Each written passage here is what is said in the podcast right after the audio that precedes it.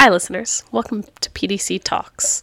My name is Deneen Lash, and I am the Sexual Assault Services Coordinator for Pee Dee Coalition Against Domestic and Sexual Assault at the Florence County Rape Crisis Center, located in Florence, South Carolina. Today's podcast is going to focus on the topic of sexual violence. Sexual violence happens in every community and affects people of all genders and ages. Sexual violence is any type of unwanted sexual contact. This includes words and actions of a sexual nature against a person's will and without their consent. A person may use force, threats, manipulation, or coercion to commit sexual violence. Forms of sexual violence include, but are not limited to, rape or sexual assault, child sexual assault, incest, sexual assault by a person's spouse or partner unwanted sexual contact or touching, sexual harassment, sexual exploitation and trafficking, exposing one's genitals or naked body to others without consent, masturbating in public, watching someone engage in private acts without their knowledge or permission, and non consensual image sharing. Sexual violence can be committed without the knowledge of the person harmed.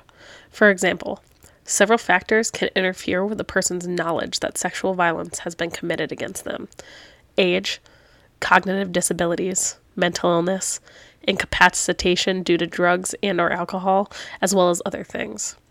Some forms of sexual violence may not be illegal, such as sexist and sexually violent jokes, street sexual harassment, and catcalling, but this does not make them any less threatening or harmful to the person being victimized. There's a social context that surrounds sexual violence. It would be remiss to ignore that.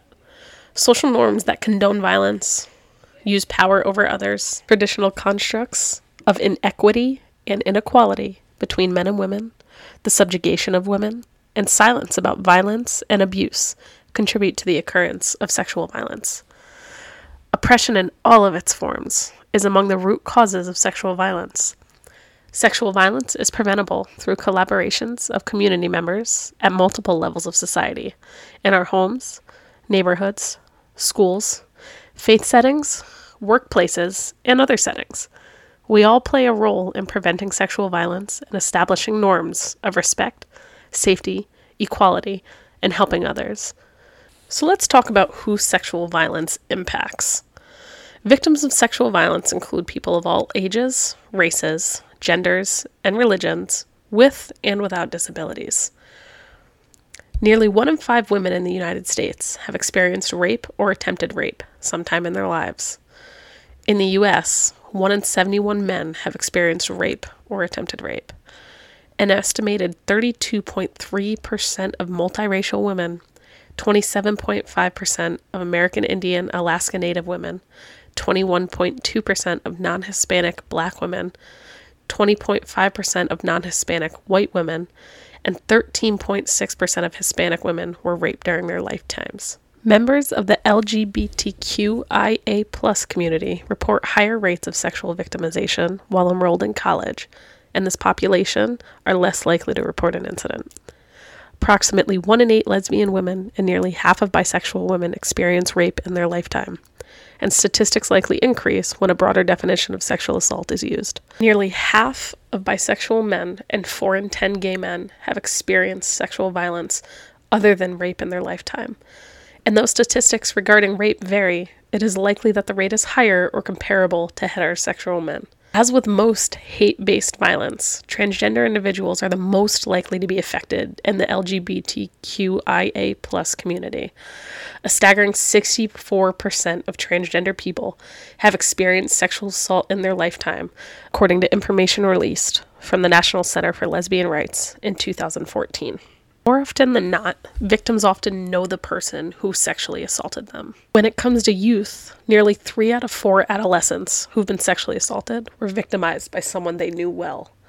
One fifth were committed by a family member. Due to society's views on sexual assault, victims are often blamed for all or at least part of their own victimization. But it's important for society as a whole to know Victims are not at fault, ever, for what has happened to them. Choosing to violate another person is not about drinking too much, trying to have a good time, or getting carried away. nor is it about the clothes that someone was wearing, how they were acting, or what type of relationship they have with the person who abused them. Violating another person is a choice, a choice the perpetrator made. Rape is often not reported or convicted. A person may choose not to report to law enforcement or tell anyone about a victimization they experienced for many reasons. Forms of sexual violence include, but are not limited to,